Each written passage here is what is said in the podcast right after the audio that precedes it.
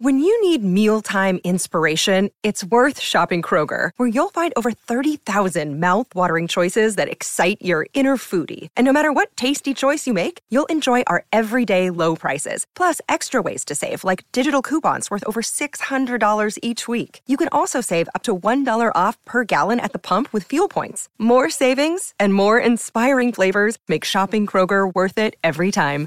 Kroger, fresh for everyone. Fuel restrictions apply. Life's busy. Take this deck. There's heaps to do on it, like um, polishing off this wine. That's tough. Life's pretty good with a Trex deck. Composite decking with no hard maintenance. Trex, the world's number one decking brand. You're listening to Real Adventures with Patrick Dangerfield and Aaron Habgood. Welcome back to Real Adventures. It is now time for the social club, Patrick, where you can send your questions in to myself and Pat, where basically you can ask anything you want regarding fishing, boating, and the great outdoors. And Patrick, don't forget the Real Adventures app, which is taken off like mad. Patrick, have you checked out the app yet and uh, sent my sent me a question yet? I haven't sent you a question, but yes, from from fishing itself to cooking, preparation, Red's reviews, um, and of course, you can access all of Dometic's new range of outdoor uh, equipment that they've just released. It's all on our Real Adventures app. So make sure you head to the app store and download it now. First question is from Joe Patrick. Hey Red, when gummy fishing, all I seem to catch is perch when anchored. I want to catch some blue throat wrasse. Any tips? Now, Patrick, the reason I read the message out or the question out is you love catching your wrasse, and you've caught quite a few on the old fly, haven't you? I think fly, you've gotten a few. I must admit I am stumped by this question because anyone that struggles to catch blue throat wrasse, like I, I, just I don't understand. Head to any reef or come out with me, and you'll catch plenty of blue throat wrasse, and I'll and I'll get them. I'll get them to three, four kilos, the biggest you've ever seen. I will get them. Don't worry about that. And do you know when you fish in the deep deep waters? So, for example, fifty meters, forty meters, thirty meters, and I'm not mean to make this sound bad or whatnot, but you know, you just mentioned three or four kilo wrasse. Uh, I try to help a blue throat wrasse when you release it with a swim bladder, and occasionally it doesn't go, Pat. But you know what is amazing? Yeah. This is nature at its best. You know that big brown browed albatross, which wingspans are like a couple of meters either side? They will literally swallow a whole three kilo wrasse to itself, like just straight down the gob, and then straight afterwards, shake their head a few times, and they watch it. so. Speaking of speaking of uh, swallowing ginormous fish, now before you answer the question around the blue throat rat, um, did you see that it's been circulating on social media? It would have been an 800 to 1,000 pound black marlin that swallowed a 40, 30 to 40 kilo tuna whole.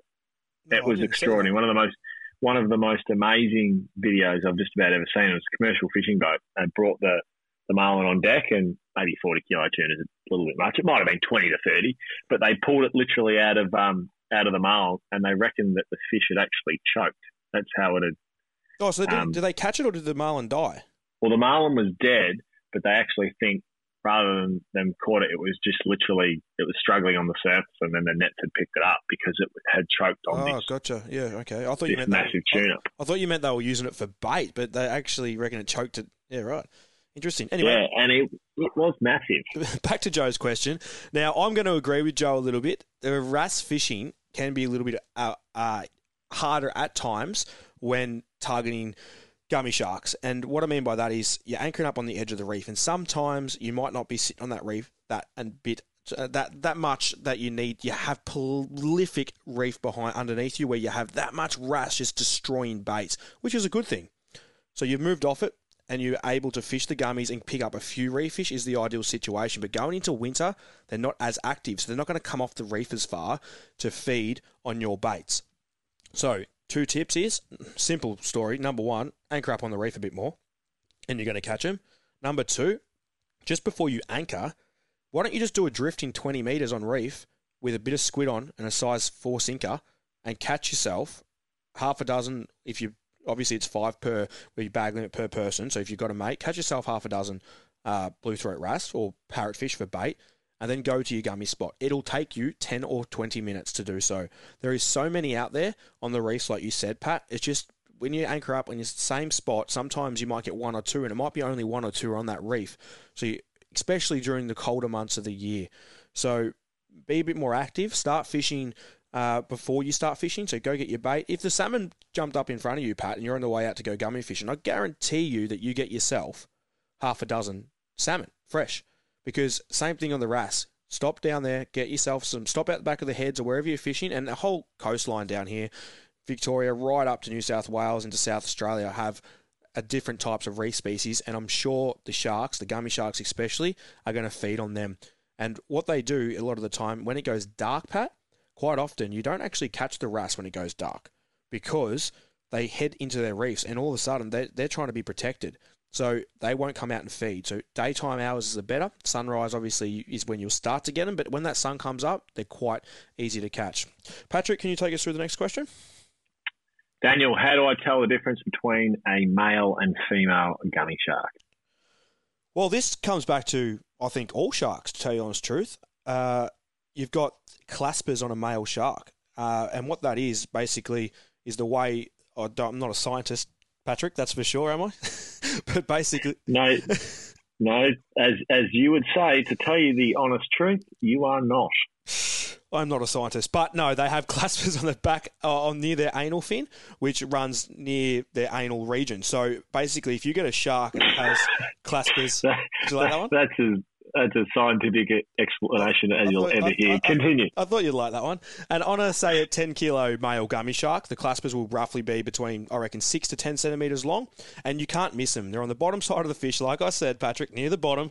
But basically, they're ten centimeters long, and there's two on either side. And all sharks, Port Jackson, swell sharks in Victoria, even makos, they all that's how they breed. So that's a male. Another way to tell with gummy sharks, male and a female. Now this is a bit more of a broad aspect but your males don't get as big as the females. So I don't reckon I've ever caught a gummy shark being a male that's over probably 12 to 14 kilo, to be honest with you. So I don't, yeah, I don't reckon I have. I, I, so all those big girls, anything, say, we'll say 15 kilos and up, are pretty much going to be your big females. So that is also another way. But like I said, that claspers is the number one way to look at it. Last question, Patrick, from Melissa.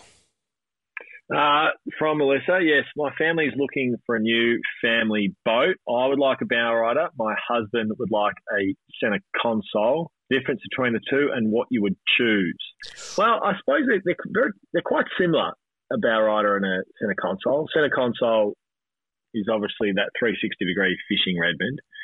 I, if it was me and fishing in southern waters, and I'm not sure where Melissa is from, I'd almost be more tempted by a bow rider simply because of the protection that you get from the windscreen setup, depending on what it is. Like Mark McCrath, for example, has got a 28 foot bow rider, and that thing is phenomenal. But most bow riders aren't exactly set up Pat, for Pat, Pat, Pat. That thing, fishing. That thing also has a bar and a nightclub in it too, so that doesn't really count. it depends where you fit. If you're fishing in Queensland waters, either or would suffice, I reckon. But I'm I'm a bit against centre consoles for Southern Waters Redmond just with how cold uh, it gets. You and both of both of us on the same page there, aren't we? Because it's just too cold, like you said. Getting up north, it's no dramas when you got 30 degrees day, and as soon as the sun comes up, it's 20. So, yeah, bow bow right. It's a good question because some bow riders, excuse me, aren't made in like a lot of actually bow riders are not made specifically for ocean fishing.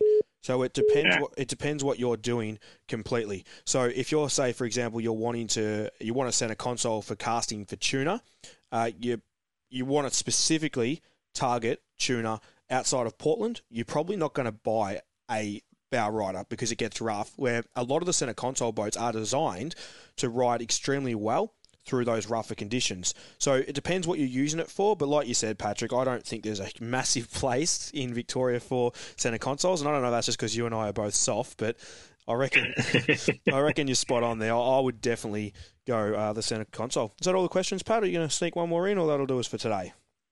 No, that wraps up the social club ribbon. If you've got a question for Aaron or I, make sure you send it into our Real Adventures Facebook or Instagram page, or our new Real Adventures app you can get on the App Store and Google Play.